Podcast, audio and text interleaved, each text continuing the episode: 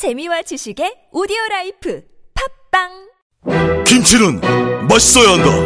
아주 화끈하게 100% 국내산으로 신농년 전통으로 HACCP 인증으로 화끈하게 맛있다. 화끈하게 통한다. 화통 김치.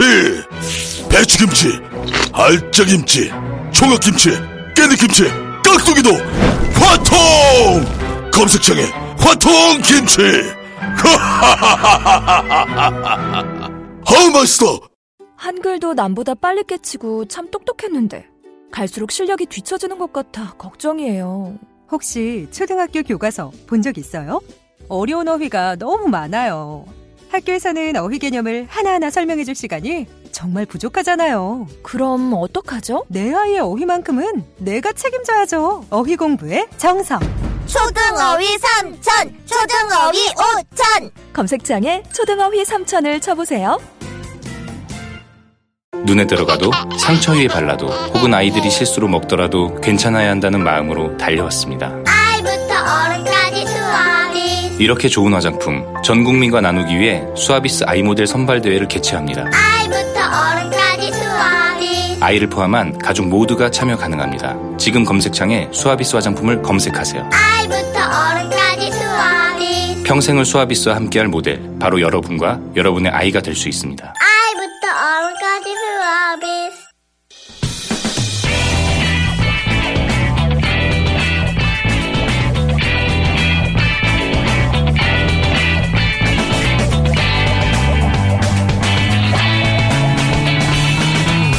김어준의 뉴스 공장.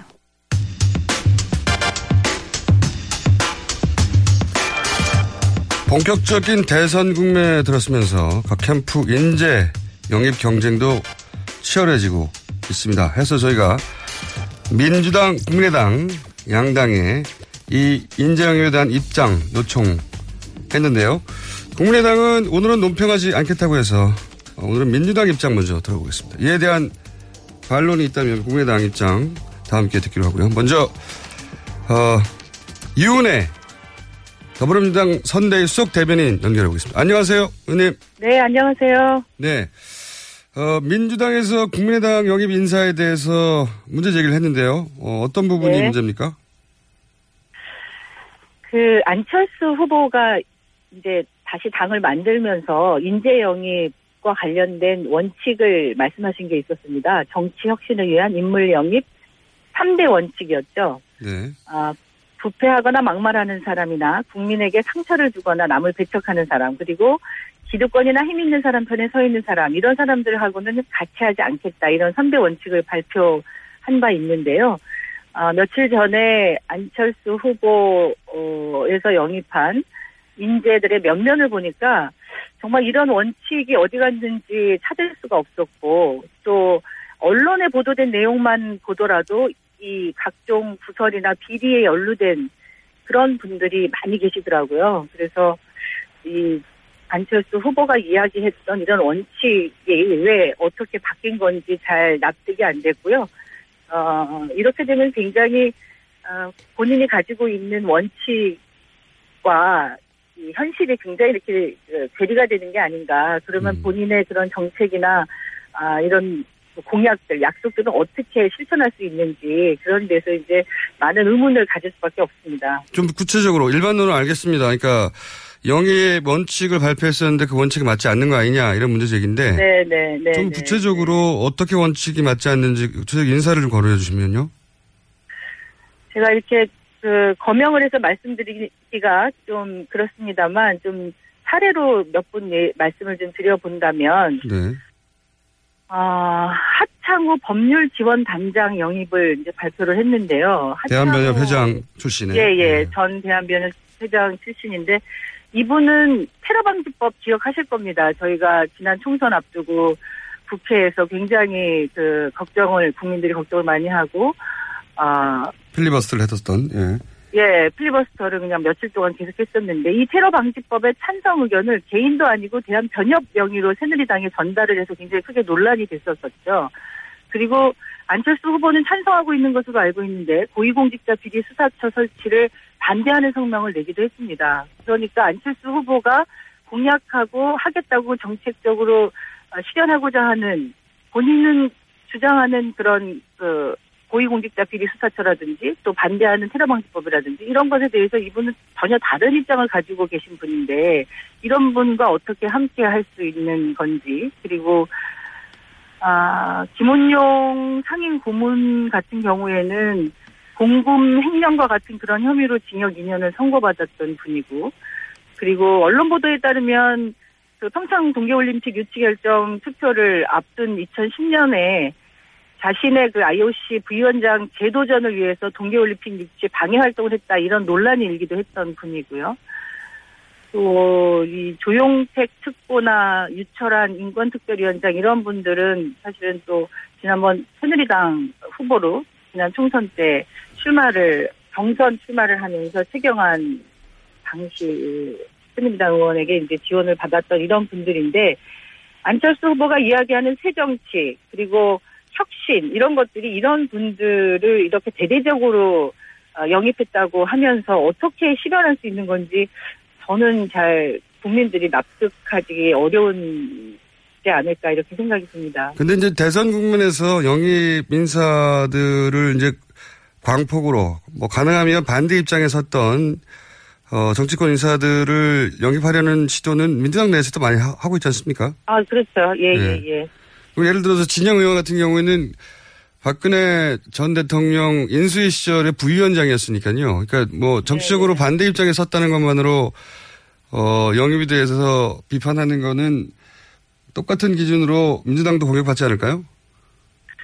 정치적으로 반대 입장에 있었어도 예. 그 입장이 변화가 된 것 혹은 어떤 그 뭐라 그럴까요? 그렇게 바뀌었고 이렇게 함께 하겠다고 하면은 그 부분에 대한 좀 신뢰를 줄 수 있어야지 되죠. 예를 들면 그런 문제가 지적이 됐으면 저희도 그런 부분들 지적된 분들이 계셨습니다. 그러면 과거에 그렇게 논란이 되거나 문제가 됐던 분- 분들에 대해 부분들에 대해서 사과하고 이, 이것이 정말 국민들이 실망하다 그러면 그 직책을 내려놓고 그냥 백의종근하겠다 해서 어, 실제로 진정성 있게 그 돕겠다고 하는 것을 국민 앞에 아, 제대로 밝히고 그렇게 전환해야 되는 게 맞다고 생각합니다. 이렇게 문제가 거론되고 제기되고 있음에도 불구하고 안철수 후보는 내가 한 일이 아니다 이렇게 발뺌하는 듯한 모습, 모습이고요. 아무도 책임지려고 하지 않고 지적된 문제에 대해서는 뭔가 입장을 표명해야 되는 것 아니겠습니까? 근데 이제 그 국민의당에서 안철수 후보가 이런 인재들을 다 직, 어, 직접 영입한 건 아닌데 그런데 네네. 민주당이 안철수 후보의 직접 사과를 요구하는 이유는 뭡니까?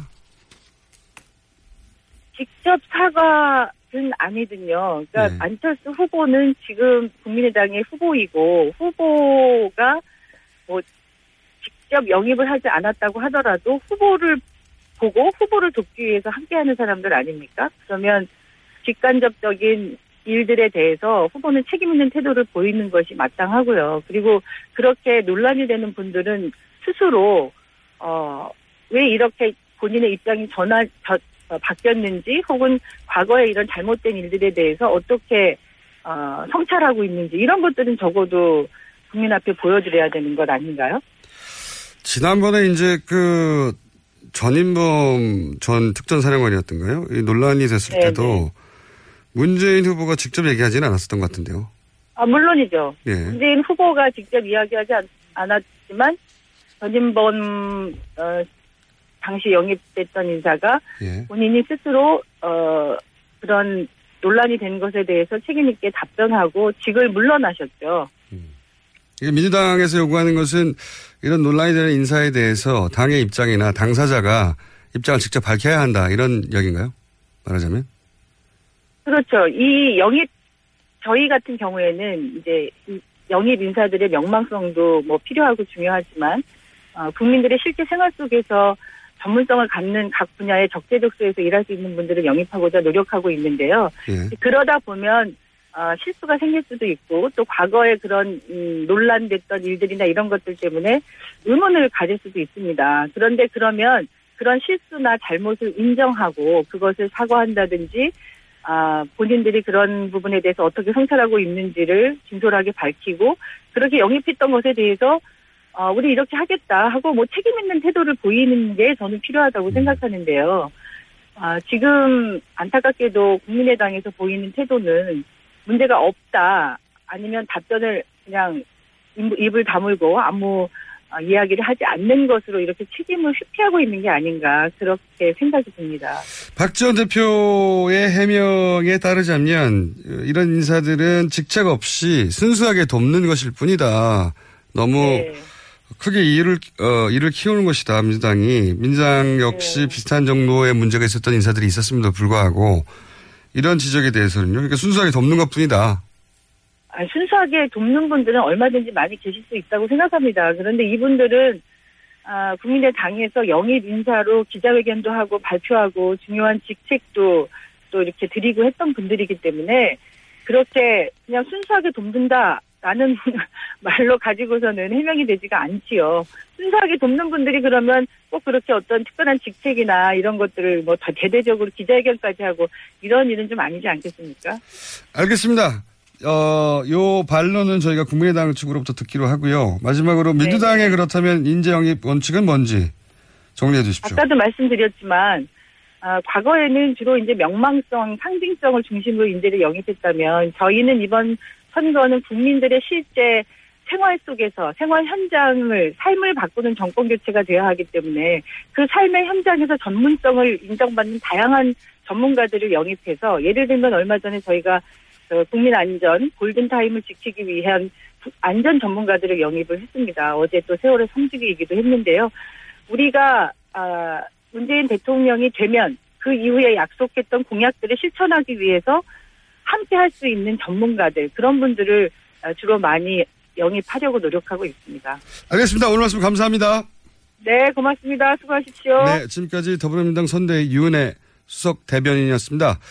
이 문제 관련해서 저희가 국민의당 이찬열 영입 인재영입 위원장 포함해서 예, 캠프 쪽 관계자들에게 두루 동시에 요청했는데 오늘은 입장 표명하지 않겠다고 해서 국민의당 입장 오늘 다루지 않겠습니다.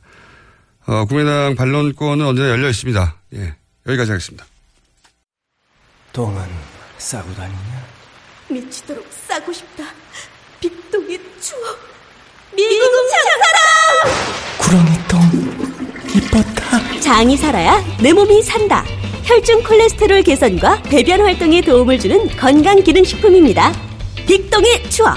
미궁 장사랑. 지금 검색창에 미궁 장사랑을 검색하세요. 아, 또 떨어졌어. 너 또 입사 시험 봤어? 아니, 차량용 핸드폰 거치대 말이야. 여러 개 사봤는데 실패의 연속이야. 떨어지고, 시야 가리고, 운전석에서도 멀고, 뭐 좋은 거 없을까? 싼 것만 찾으니까 그렇지. 제대로 된 거 하나 사서 편리하게 쓰는 게 더 낫지. 그런 게 있어? 그럼 있지. one, two, three 할 때 two.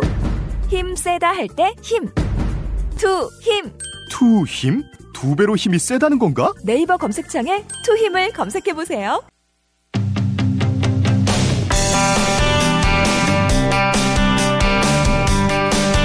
자, 대선 앞두고 저희가 마련한 특별 코너입니다. 지난주부터 하고 있는 대선 판읽기 리얼미터 권순정 조사 분석 실장 오늘도 나오셨습니다. 안녕하십니까? 안녕하십니까?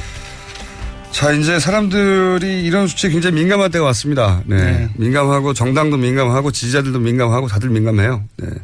그리고 여론조사라는 게 이제 기법에 따라서 수치가 꽤 큰 차이가 있기 때문에 그렇습니다. 예.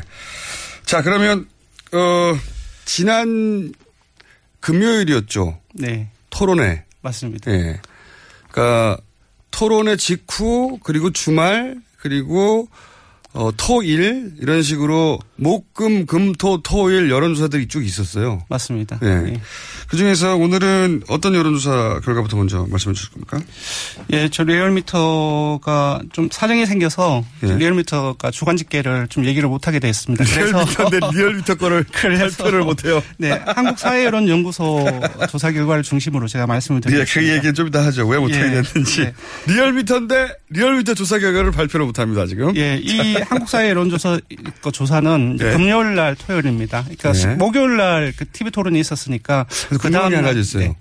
다른 여론조사 기관이 조사한 것도 남의 결과잖아요. 예, 예. 그것도 다룰 수 있어요? 이미 상관- 공표됐기 때문에 문제가 없는 걸로 알고 아, 있습니다. 남의 거라도 공표된 거는 막 쓸 수 있습니까? 예, 빨리 하시죠. 시간 없습니다. 네. 아 그렇군요. 예, 자, 그래서 어, 한국사회여론연구소 연구소의 오자 다가, 다자 대결을 비교를 네. 해보면 어, 문재인 후보가 46.9% 그리고 안철수 조사 후보 기업 말하지 나중에 얘기하겠습니다. 아, 그렇습니다. 네.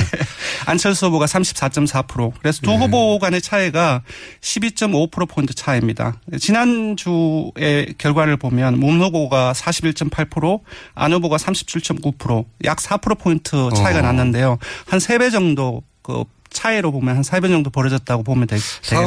4%면 사실상 바짝 붙어서 양자 대결 구도라고 할 수 있겠네요. 예, 1000명 조사이기 때문에 오차범위가 삼- 그 플러스 마이너스 3.1% 포인트니까 그때 네. 상황에서는 오차범위 내로 붙어 있는 상황이었는데 요번에는 10% 포인트가 넘었음으로써 어 이제 오차범위 밖으로 벌어지는 상황으로 볼 수 있습니다. 이건 리얼미터 조사가 아니라 한국 사회 여론 연구소의 예. 리얼미터 조사도 이제 음. 공표는 되지 않았지만 전반적으로 지난주에 일, 저희는 일간 조사인데 4일 네. 연속 하락하는 양상을 보였고 중간 집계 또한 좀어이 한국사회 여론연구소의 결과가 결과가 비슷한 양상을 보였습니다. 조금 더 소개를 해드리죠. 네. 홍 후보도 있는데 예. 예, 홍준표 후보가 6.8% 나왔고요. 유 후보가 3.4% 그리고 심 후보가 2.9% 나왔습니다. 예. 이거는 한국 사회 여론 연구소의 예, 예. 지난 주말 네네. 금토 여론조사인 거죠? 이게? 금토 여론조사했고 하나가 더 있습니다. 예. 저희가 에, MBN 어, 그 MBN 어, 의뢰로 해서 예. 그 TV 토론을 누가 잘했는지를 예. 물어보기 위해서 금요일 날 바로 다음 날이죠. 예. 조사, 조사를 했습니다. 그 리얼미터가 직접 한 거고. 예, 맞습니다. 그때는 아, 문 후보가 45.4%, 안 후보가 30.7%, 한 15% 포인트 어. 가까이 벌어진 그건 상황으로 리얼미터의 토론회 직후의 여론조사예요. 맞습니다. 예. 그래서 조금의 차이는 있기, 있기 때문에 예. 모든 여론조사가 오차 범위가 있기 때문에 차이는 있습니다. 감안하고 네. 들으셔야 되는데 전반적으로 이제 그 경향을 봤을 때 지금까지 무난 양자 구도를 많이 얘기해 왔는데 좀 약화되는 양상 네. 오차 범위 밖으로 벌어지고 또 어떤 조사는 10% 포인트 이상으로 벌어지기 때문에 좀 그렇게 봐야 되지 않을까 싶습니다. 양자보다 좀 약화되는 양상이다. 네네. 그게 지금 한국 사회 여론 연구소의 금토 수치와 그리고 네네. 리얼미터의 토론회 직후 수치라는 거죠? 하나 더 있습니다. 하나 더 있어요? 예, 네. 한국리서치가 JTBC 의뢰로 조사를 한 게 있는데요. 이거는 네. 15, 16일 날 토일. 토 일요일이죠. 예, 그 여기는. 이제 예, 조사 개요를 말씀드려야 되기 때문에 숫자는 말씀드리지 못하겠는데 이 네. 조사의 일주일 전에 예. 어를 비교를 하면 어, 무난의 지지율이 조금 여기서도 벌어진 것으로 나왔습니다. 그러니까 추세는 그 안철수 후보가 무섭게 추적을 하고 네네. 골든 크로스가 있는 거 아니냐라는 네네. 전망이 이번 지난주가 중요하다고 여론조사 전문가들이. 많이 얘기했습니다. 저도 그때. 그렇게 봤고요. 이 추세로 쭉 가면 골든 크로스가 일어날 수 있고 여기서 만약에 이제 조선 국면이 들어가면 네. 이제 하락 국면이 들어갈 수 있는데 네네. 근데 지금 어, 새 여론조사 기관의 수치와 뭐 차이가 있습니다만 경향성으로 보자면 아마도 뭐 토론회라든가 가족 관련 이야기 때문에 그런 것 같은데 그 주, 중에 단설 유치, 예. 생각보다 예. 단설 유치원 논란이 상당히 컸던 걸로 보입니다. 저희 일간 조사를 봐도 그렇고요. 그러니까요. 저 이게 굉장히 이례적이에요. 네. 이런 공약 네. 하나 가지고 이렇게 네. 논란이 이렇게 크게 되는 경우가 그렇게 없는데. 아무래도 이제 국민들이 대선 전국에 들어설면서 엄청난 관심이 집중되다 보니까 네. 이 하나하나의 기사들 그런 부분들을 다 찾아보고 그 TV 토론 평가를 해 보면은 생각보다 TV 토론을 봤던 분들이 상당히 많습니다. 얼마나 관심 집중되는지 알 수 있을 것 같습니다. 유권자들이 그 대선 기간이 짧다 보니까 맞습니다. 그 시- 그리고 인터넷이 워낙 발달하다 보니까 네네. 그냥 단순히 언론 기사로 논평 하는 수준만 있는 게 아니라 자기가 직접 자료를 찾아봐요. 네. 이제 그, 그걸 이제 그 이제 반증을, 그 방증을 어디서 알 수 있냐면, 어, 투표 참여하겠냐. 네. 그이 질문을 던졌을 때 한 적극적으로 참석하겠다. 반드시 투표하겠다라는 것이 한 80%대 초반 계로 나옵니다. 상당히 네. 이례적인데요. 아 그래요? 다른 과거의 선거에 비해서 그렇습니까? 예, 맞습니다. 예, 그래서 그 아무래도 이제 아주 큰 여러 가지 사건을 겪었지 않습니까? 예, 그 국정농단 탄핵 정국을 예. 지냈고 좀 이 과정 속에서 국민들이 이번엔 잘 뽑아야 되겠다라는 생각이 되게 많은 것 같습니다. 음. 기본적으로 정치적 관심도가 예년의 선거에 비해서 높은 데다가 네. 그리고 이제 검증 기간이 짧다 보니 이런 논란이 있을 때 직접 찾아보는 경향이 더 높다 예전보다. 예, 직접 찾아보는 경향도 많- 많고 직접 TV를 보는 경향도 많고. 어, 그러니까 언론의 평가를 과거에는 그냥 고스란히 받아들이는 경향이 높았다면 이번에는 자기가 직접 검증하겠다고 그렇죠. 자세히 데이터를 들여다보는군요. 예, 아무래도 종편이라든지 여러 미디어들이 많이 생겼지만 예. 그 미디어들이 일방적으로 주는 정보에 그 국한되지 않고 직접적으로 어느 것이 음. 옳은지 그리고 어떤 부분들이 있는지를 적극적으로 찾아보는 추세가 아닌가 싶습니다. 그게 이제 그러면은 이렇게 어 상승 일변도였다가 최근 주말 사이에 토론회 이후 주말 사이에 세 개의 여론조사가 수치야 뭐 좀 다릅니다만 네네. 그 조- 여론조사 기관의 전주와 비교했을 때 하락 국면에 들어선 것은 분명해 보이는데 추세가 예, 뭐- 원인은 어떻게 분석합니까 여론조사 기관입니다. 원인은 일단은 저 같은 경우는 안철수 후보의 지지층이 예. 국민의당 지지층뿐만 아니라 그 비국민의당 지지층, 구여권 지지층을 포함해서 뭐 무당층 이렇게 가지고 그것을 있는데 확장성이라고 이제 예, 확장성인데 확장성은 예. 어, 동전의 양면처럼 그 확장성은 좋은 거지만 그 지지층의 응집력 자체가 예. 약하다는 것이 단점이 있습니다. 그래서 좀 일, 그 보수층 구요권 그 지지층은 강하게 계속 유지를 하고 그리고 이제 문 후보를 따라잡으려면은 진보적이라든지 그 중도적인 진보까지 포함을 해야 되는데 또 그런 과정 속에서 아까 말씀드렸던 단설 유치원 논란이라든지 그 부인을 비롯한 어떤 검정 논란 또 최근에는 영입 인사 논란까지 벌어지고 있는데요. 이런 부분들이 아까 말씀드렸던 어 그 진보적인 성격의 중도층 이런 네. 부분들을 끌어들이는데 좀 한계가 있었지 않나 싶고요. 그리고 중도- 무엇보다도 네. 중도 좌파 혹은 중도 진보라고 표현할 네네. 그러니까 안철수 후보 표 안에 보면 보수에서부터 진보까지 스펙트럼이 정말 넓거든요. 그렇죠. 예. 그리고 그렇게 사- 스펙트럼이 넓은 후보도 없어요. 맞습니다. 근데 여기서 이제 이런 논란이 오- 그 왼쪽 편에 있는 후보 그러니까 네. 유권자층을 좀 움직였다. 네. 그렇게 해석을 하시는 거예요. 그리고 이제 보면은 이제 아직 정확하게 나타나지는 않는데 그 보수층 그러니까 응 아까 응집력이 약하다라고 제가 표현을 말씀드렸는데 보수층에서도 약간 이탈하는 그러니까 홍 후보가 4.12 재보선에서 자유한국당이 그 선전을 하지 않았습니까? 네. 그 이후에 소폭 상승하는 국면을 맞고 있고 그리고 시, 그유 후보 또한 토론회 이후 그 높아지는 양상을 보이고 있는데 이제 보수층도 일부 조금씩 움직여 있는 그런 조짐이 보이고 있습니다.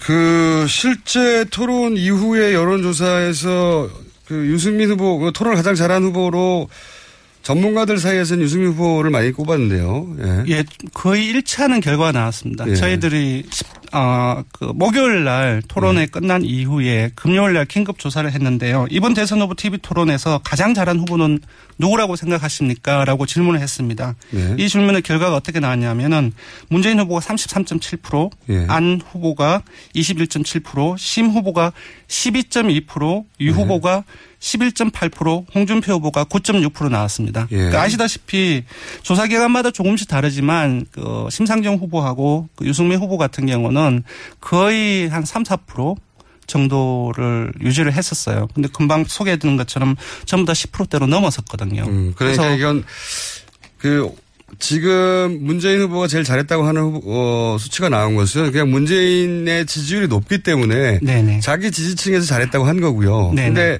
심 후보와 유 후보는 자기 지지층을 넘어서는 수치가 나온 거죠, 이게. 네네. 그게 중요한 거죠. 그리고 재밌는 조사를 했는데 아까 이제 이 조사에서 대선 후보 지지도에서 두문 안 두 후보가 격차가 벌어졌다고 말씀드리지 않았습니까? 예. 여기에서 가장 쟁점이 된 그 사안 중에 TV 토론에서 가장 관심을 본 것은 무엇입니까? 물어봤습니다.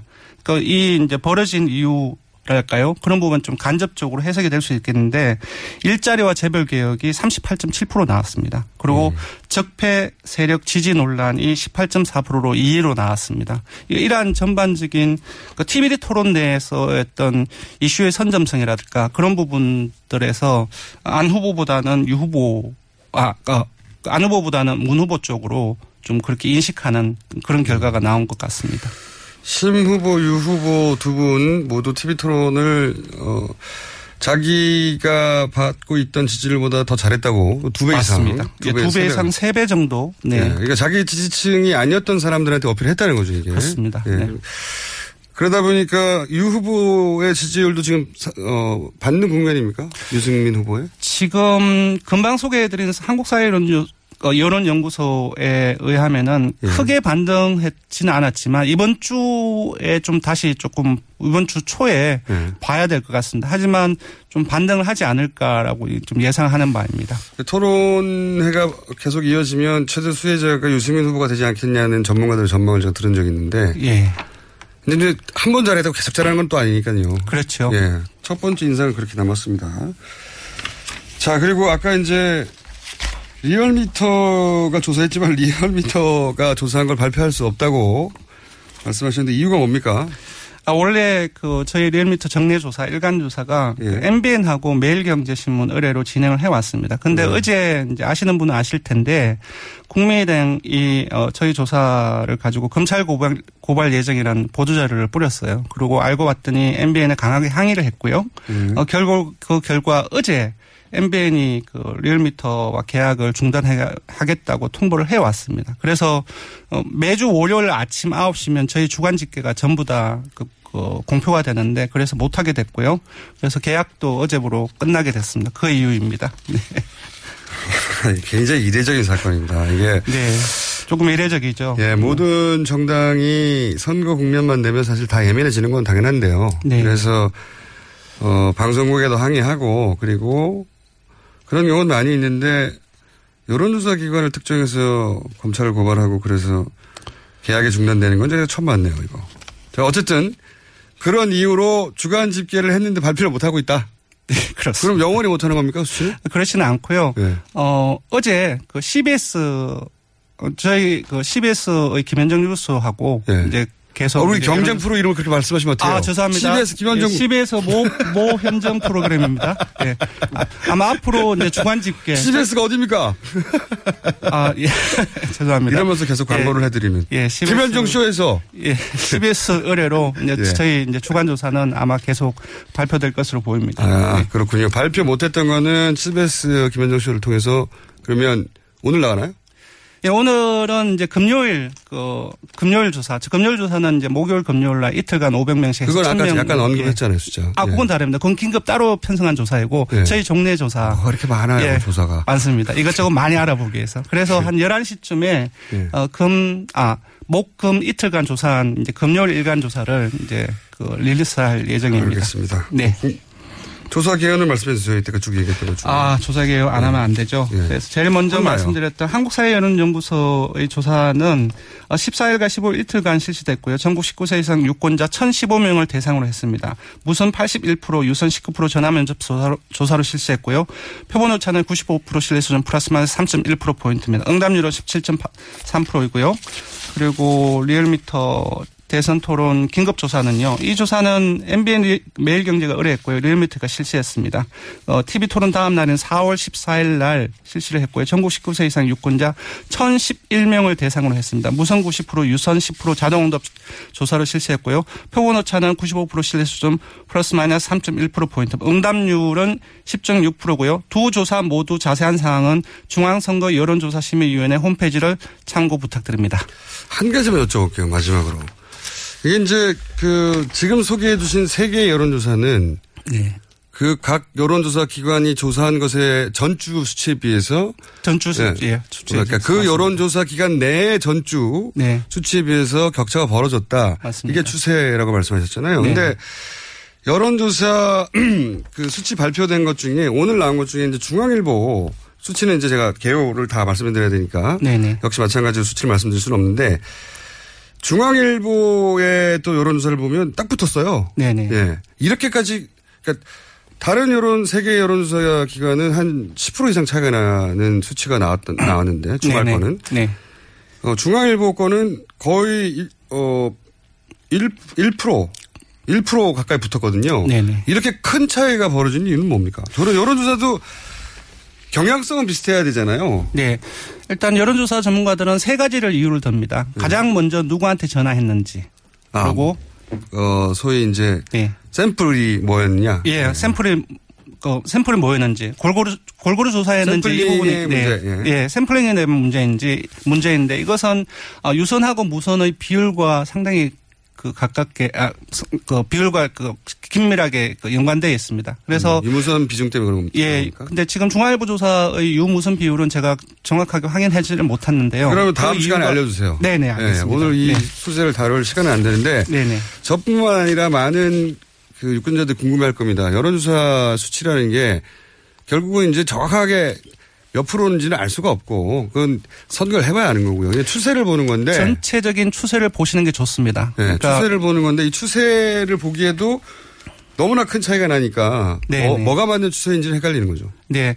아무래도 물론 이제 다른 조사들도 전부 다 좋은 조사 기관들이고 하지만 아무래도 지금과 같은 대선 조사에서는 한국갤럽이나 리얼미터라든지 금방 소개해드린 어떤 한국사회 여론조사. 이런 조사 기관처럼 유무선 비율이라든지 조사 방식이라든지 설문지 문안이라든지 그걸 고정적으로 계속 어, 동일하게 시행하는 조사 기관의 전체적인 경향들을 중심으로 보시는 것이 좋지 않나 싶습니다. 그 부분 다음 문제 다음 시간에 한번 설명해 주십시오. 좀 자세히. 네, 알겠습니다. 네, 오늘 여기까지 하겠습니다. 지금까지 1년미터 권순정 조사 분석 실장이었습니다. 고맙습니다.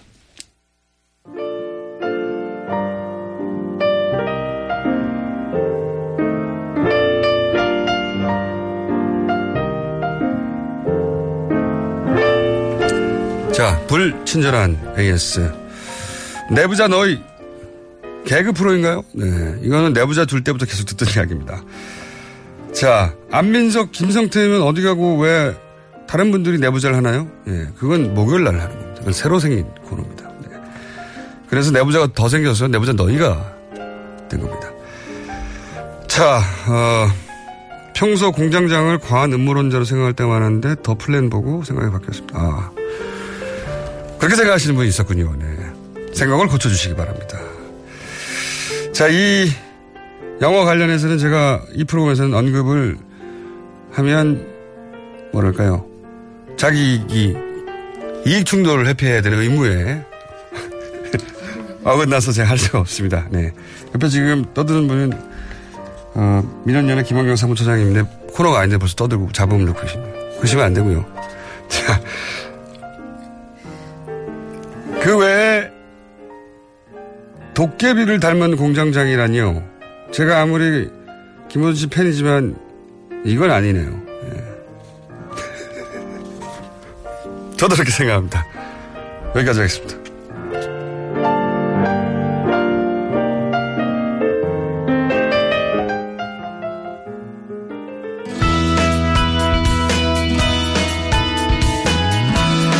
자, 역시 대선 기간 특집으로 마련한 고정 코너입니다. 대선 미디어 감시. 민원연의 김원경 사무처장님 나오셨습니다. 안녕하십니까. 안녕하세요. 네. 네. 어, 아시는 분은 다 아시겠지만, 김영균 사무처장님은, 어, 지난 몇 년입니까?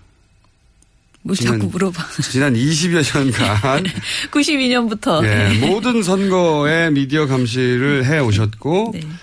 이제 점점 감시해야 될 영역이 늘어나고 있습니다. 예전에는 그냥 신문 방송만 하면 됐었는데. 그죠? 예. 요즘은 뭐 신문, 방송, 포탈 다 해야 될 종편 예. 할 일이 너무 많으세요. 예. 자, 오늘 주제는 어떤 겁니까? 오늘도 지난주와 연이어서요. 그 안철수 후보와 문재인 후보 두 후보에 대해서 기사 제목의 유불리를 모든 네. 매체를 다 한번 통계를 내봤어요. 그러니까 그런 말들이 하도 많으니까 네네. 통계를 한번 내보셨다. 네네. 네. 그래서 먼저 신문 방송 양적 분석을 해서 발표를 하고 있는데 그 네. 중에서 기사 제목을 중심으로 특정 정당에게 유리하거나 긍정적인 표현을 한 경우와 반대로 불리하거나 부정적인 표현을 한 경우를 네. 분석을 한 거고요. 그럼 이게 전수조사를 하신 네, 거고. 예. 이 체크 는 한 기사에서 세 개 정당에 관련이 있으면 세 개 정당을 다 체크를 하는 예. 그런 식으로 한 것입니다. 정량적 분석을 하신 거네요. 네. 예. 3월 20일부터 매주 월요일부터 토요일까지 신문을 4주간 분석을 한 결과가 있는데요. 예. 3월 20일부터 4월 15일까지 4주 동안의 신문 제목 중에서요. 네. 민주당에 유리한 그 유불리 기사 그 관련된 게 19건, 그러니까 유리한 게 19건, 민주당 유리한 게 19건. 예, 불리한 기사가 61건이었어요. 61건. 국민, 국민의당은 유리한 기사는 35건, 불리한 기사는 15건이었거든요. 네. 근데 이거를 유리한 것을 플러스 1, 불리한 것을 마이너스 1로 점수를 내면 민주당 같은 경우에는 마이너스 42점, 국민의당은 플러스 20점 이렇게 나왔다고 보시면 됩니다. 민주당이 뭐 계속 언론에 대해서 편파주라고 어 불만을 하는 것은 수치로는 맞는 얘기네요. 네, 그리고 방송의 경우는 신문에 비해서 민주당과 국민의당 모두 유리한 제목보다는 불리한 제목이 더 많았던 것으로 나왔습니다. 방송은 이제 제목 장사를 또 해야 되기 그렇죠. 예. 그런데 편차는 여전히 존재하는데요. 3월 20일부터 4월 14일까지 총 보도를 보면 민주당 유리 보도가 6건, 분리 보도가 169건이었어요. 어, 그렇군요. 더 크죠. 예. 국민의당은 유리 보도가 25건, 분리 보도가 37건. 예. 그래서, 플러스 마이너스 해보면. 예, 민주당은 마이너스 163, 국민의당은 마이너스 12. 예. 예, 이것도 이거는 편차는 민주당이 또 그때 당시 1등 지지율 정당이었기 때문에 더 많은 관심 대상이 되었기 때문에 그런 것도 있고요. 그런 것도 그리고 있죠. 또 후보가 네. 확정되면서 국민의당 관련된 의혹 보도도 많아지면서 네. 유불리 편차가 줄어들었다 이렇게도 볼 수 있습니다. 예, 어쨌든 총 수로 보면 민주당이 불리한 기사 수치 훨씬 높긴 합니다. 그렇죠. 자, 저희가 연합뉴스도 지금 모니터를 하고 있는데요. 네. 연합뉴스를 4월 3일부터 4월 7일까지 5일간 네. 연합뉴스 홈페이지의 정치명과 홈페이지 안에 또 대선 페이지가 있어요. 네. 그두 페이지에 실려 있는 모든 대선 관련 기사를 모니터를 해봤습니다. 네, 가장 대표적인 통신사니까. 네네. 네. 그런데 더불어민주당 관련돼서 지- 마찬가지로 제목에서 부정적인 것이 13건, 예. 긍정적인 것은 4건, 중립적인 것이 62건이었습니다. 예. 근데 국민의당 은 부정적인 것이 9건, 긍정적인 것이 12건, 그리고 중립적인 것이 42건입니다. 예. 사실 이거는 그 신문 방송에 비해서는 편차가 크지 않은데요. 예. 연합뉴스라는 그 매체의 특성상 거의 스트레이트 보도이고요. 그렇죠. 예, 그런 의미에서는 이게 사실은 이 작은 수치도 사실 어, 의미가 있다라고 음. 생각이 되었습니다. 아시다시피 이제 통신사이기 때문에 네. 통신사는 논평을 하는 게 아니라 그렇죠. 사실관계를 보도하는 매체인데 사실관계를 보도하는 통신사에도 이런 경향성은 보인다. 그래서 뭐 홍준표 후보가 자꾸 보수 매체들이 네. 자유한국당을 버렸다고 자유한국당을 버리고 왜 국민의당 우호적으로 나오냐고 계속 문제. 제기를 하는 거죠. 예. 포털도 조사해봤는데요. 3월 20일부터 4월 9일까지의 네이버 모바일 메인 뉴스에 배치된 기사 중에서 그 메인 중에서 12번째 기사까지를 열두 번째 기사까지가 기준이 된 이유는 뭐죠? 어, 아, 소위 그러니까 일면? 네, 일면 이렇게 스코어를 한번 내렸을 아. 때까지만. 아, 그러니까 휴대폰 기준으로 해서 네. 스코어를 그러니까 첫 화면에 뜨는 기준 네. 아, 예. 그런 기준으로 네, 그 중에서 후보를 제목으로 또 이제 논조를 비교해 봤는데요. 문재인 후보가 첫 번째로 언급된 경우가 총 287건이었는데 이 중에서 부정적인 기사가 84건, 그리고 네. 긍정적인 기사가 62건이었습니다. 이거는 또 점수로 매겨보면 마이너스 22예요. 예. 그리고 안철수 후보 관련돼서는 어 부정적인 기사가 28건 음. 그리고 긍정적 기사가 92건이어서요. 플러스 64점 이렇게 나오고 있습니다. 그 포탈에 이건 단순히 이제 그 스크롤을 하지 않은 휴대폰 기준 첫 번째 뜨는 기사 제목물 가지고 네네. 분석한 거죠. 네, 모든 네. 대선 기사 제목을 다 네, 본그 겁니다. 기- 실제 그 기사의 내용이 아니라 제목만 가지고 평가를 한 예, 정량전 분석인데 네네. 부정적 여기서도 이제 문재인 후보가 어 불리한 수치가 높네요. 예. 이건 이 경향성은 사실은 방송 언론 포탈 일관되네요. 예, 가- 거의 비슷하게 계속 나오더라고요. 그렇군요. 예. 이렇게 되면 그 정당에서 항의하지 않습니까? 이런 수치를 보면 누구한테요? 언론사. 언론사 근데 항의하기도 하지 언- 않나요? 지금 국민의당 같은 경우에는. 국민의당이 요즘 항의를 많이 하는데 이 수치대로라면 국민의당은 항의를 하면 안 되는 거네요. 근데 제가 제가 제가 말씀드리고 싶은 건 사실은 저는 이렇게 유불리 가지고 예. 너무 따지는 것이 별로 의미가 없다라는 예. 생각을 선거부도에서 좀 많이 하거든요. 네. 그러니까 진짜 왜 중요한? 것은 유불리가 아니고 정말 국민에게 필요한 정보를 지금 선거부도에서 전하고 있는가. 아. 그게 더 아하. 중요하다. 어떤 정당에게 불리하더라도 그게 국민이 알아야 될 그렇죠. 내용이면 왜냐하면 민주당이나 예. 그 문재인 후보가 훨씬 부정적으로 보도할 요인이 많으면 부정적으로 보도해야죠. 그렇죠. 예. 네. 진실을 보도하는 게 더 중요하고 그리고 정책도 유불리를 떠나서 누구에게 유리한가 불리한가가 아니고 그냥 제대로 정책을 비판하는 네. 그런 보도를 해야 되죠. 그리고 그러니까 검증 보도도 그렇고. 문재인 후보가 예를 들어 부정적으로 거론돼야 될 기사가 10배가 넘는데 5배만 해도 그거는 불공평한 거죠. 그렇죠. 예. 그런 관점을 말씀하시는 건데. 예, 예. 근데 지금 너무 제가 기, 기, 숫자만 자꾸 얘기를 해서 제가 좀 아쉬움이 있어서 제 먼저 이렇게 예, 자수하면서. 문제의식이 뭡니까 그러면 이런 연애 숫자는 이러한데 예. 그거보다 더 본질적인 문제는 뭔가요? 예. 지금 사실 제 가장 유행하는 거는 네거티브 보도거든요. 근데 이제 그것이 그렇죠. 어, 대선 후보 선거는 네거티브죠. 대선 후보 검증 보도라는 그런 네. 포장, 특히 요즘 fact check가 또 유행이 되면서 fact check하는 보도들이 많아진다 이렇게 하면서 굉장히 이제 뭐 방송사마다 신문사마다 내놓고 있습니다. 그런데 이것이 언론이 의혹을 합리적으로 제기만 하고 사실관계를 끝까지 입증되었을 때만 보도하는 것이 아니고 그냥 완전히 그야말로 카더라성 그런 의혹을 제기하는 경우들이 예를 들면요? 예, 굉장히 지금 많아졌죠. 그래서 어 예를 들자면 뭐문 후보 아들 특혜 취업 의혹에 네. 대해서 지금 언론 보도 엄청나게 많이 나오고 있죠. 그런데 사실상 이 사안은 문 후보 측과 고용정보원 등에서 해명이 거의 다 나왔어요. 그리고 해명이 되지 않는 부분은 지금부터는 이제 감정적인 호소 부분 그 석연치 않다는 의혹을 계속 제기하는 이런 식의 내용들이거든요. 그런데도 계속 문 후보 후보 그러니까 문 후보 아들 그 의혹에 대해서 어 별거 새로운 것이 없음에도 불구하고 계속 보도가 나오고 있는 언론 거예요. 입장에 또 이런 것도 있습니다. 왜냐면은 안철수 후보 관련해서 이제 뭐 크든 작든 계속해서 새로운 종류가 나오는데 네. 뭐 이게 이제 언론사들이 이런 보도를 할 때 기계적으로 양쪽 균형을 맞춰줘야 된다고 하는 그러니까 맞추면 안 된다는 거죠. 제 말. 아, 민원연의 입장은 예. 이미 이 사안은 똑같은 얘기의 반복인데 네. 기계적으로 맞추려고 억지로 끼워넣는 것도 이건 그렇죠. 불공정한 거다 그렇죠. 그것은 그리고 아, 똑같은 내용을 계속 반복하고 이제 똑같지는 않아요. 사실은 아주 작은 문제들을 하나씩 계속 발굴해내고 있는데 음. 그것이 이렇게 핵심적인 내용이 아니고 격가지이고 그 보- 사안의 본질을 전혀 건드리지 못하는 그런 의혹들이 자꾸 추가로 나오고 있는 것인데요. 거꾸로 이제 이렇게 생각하시는 분들도 있을 거예요. 이제 이 민당을 지지하지 않는 분들 입장에서는 저 의혹이 안 풀렸는데 왜 더 이상 안 바- 보도해. 음. 이렇게 요청하는 분들도 있긴 있겠죠.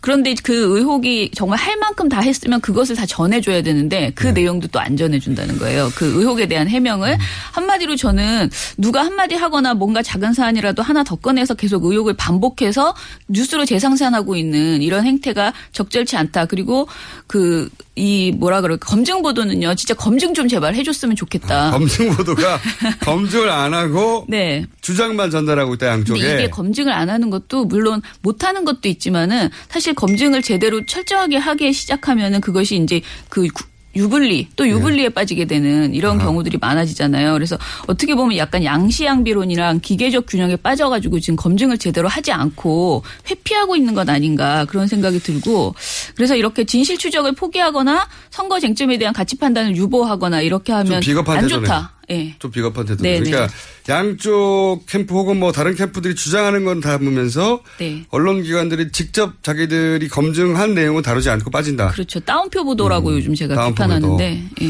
그러면서 공정한 척한다. 네네. 이런 년의 문제의식은 그렇다. 네. 자 그리고 이제 그 다루신 영역 중에 종편도 있지 않습니까? 최근에 네. 종편 관련해서는 어떻습니까? 종편은 제가 팝파스에 냈는데 이번에 너무 더플랜 때문에 좀 네. 잘렸는데요. 지금 스, 그 3D, 3D 이거 가지고 너무 많이 놀려서 제 진짜 이거 너무했다 해도 너무했다 네, 생각될 정도로 예. 뭐 그 재밌는 사안이니까요. 말장난을 가지고 몇 정말 여러 차례 며칠에 걸쳐서 계속 놀리는 그런 뭐 행태들을 보이는데 이것도 상당히 그 어떻게 보면 편파적인 그런 행태인 거죠. 그리고 또 민영삼 민영삼 씨 저희 아, 민원연 예 씨. 민원연 민원연 에서 계속해서 주목했던 네. 종편의 근데 이분이 평론가신데 14일 안철수 국민의당 대선 후보 선거대책위원회에 특보로 합류를 했거든요. 예. 그래서 이에 대해서 뭐 언론 보도들이 하루 정도 굉장히 많이 나오더라고요. 근데 이분이 사실 막말에 가까운 강한 표현을 많이 썼고 치- 특히 친노 패권주의, 친문 패권주의에 대한 비판을 많이 해서 반문 전도사라는 별명이 붙어 있을 정도거든요. 종편 모니터링 하시는 분한테 굉장히 주목받는 평론가셨죠. 그렇죠. 예, 예. 워낙 인기 있는 분이었어요. 왜냐하면 그 발언이나 표현이 강하고 귀에 팍팍 꽂혀서 인기 네. 있는 분인데 예를 들어서 컷 하나 들어볼까요? 이게 이제 정치권에서는 네. 그 여자가 설치면은 잘해봤자 번전이다 이런 얘기가 사실 옛날에 네. 유교적 가치 질서가 아주 지배적일 때 남존 여비 남아사성을 선호할 때 얘기죠. 네. 근데 이 현모양처 쪽보다는 아주 그 속된 말로 좀 설친다, 나댄다 할 뭐저 적에 설친다 나댄다는 표현보다는 좀 적극적으로 이렇게 좀 적극적으로. 해주시죠. 방송이니까 적극적으로. 적극적으로 좀 이렇게 활발하다 그런 이렇게. 유형으로 대표적인 분이 바로 이제 문재인 전 후보의 그 부인으로 이렇게 분류되죠. 그러네요. 예, 나댄다. 네. 아까 방송에서 국민의당이 그 안철수 후보가 전에 네. 그 막말 하시는 분도 안 받겠다 그렇게 말씀하셨다고 들었거든요. 그래서 아, 그 때문에 이걸 컷을 네, 저도 그래서 대표적으로 이제 민원연에서 오랫동안 주목했던 분이었기 때문에 이번에 대한 예. 자 이게 수치만 다루는데도 시간이 금방 지나가네요. 네. 그렇죠. 시간이 다 됐습니다. 아까 리얼미터 권수정 실장이 언급한 한국 리서치 여론조사는 JTB 시간인 서울경제 신문이었다. 정정해드리고요. 자, 어, 대선 미디어 감시를 다음 주에도 계속 이렇게 정, 성적 정량적 분석을 계속해 가겠습니다. 네네. 오늘 여기까지 하겠습니다. 민, 민원연의 김학영 사무처장이었습니다. 감사합니다. 감사합니다. 저는 김원준이었습니다. 내일 다시 뵙겠습니다. 안녕.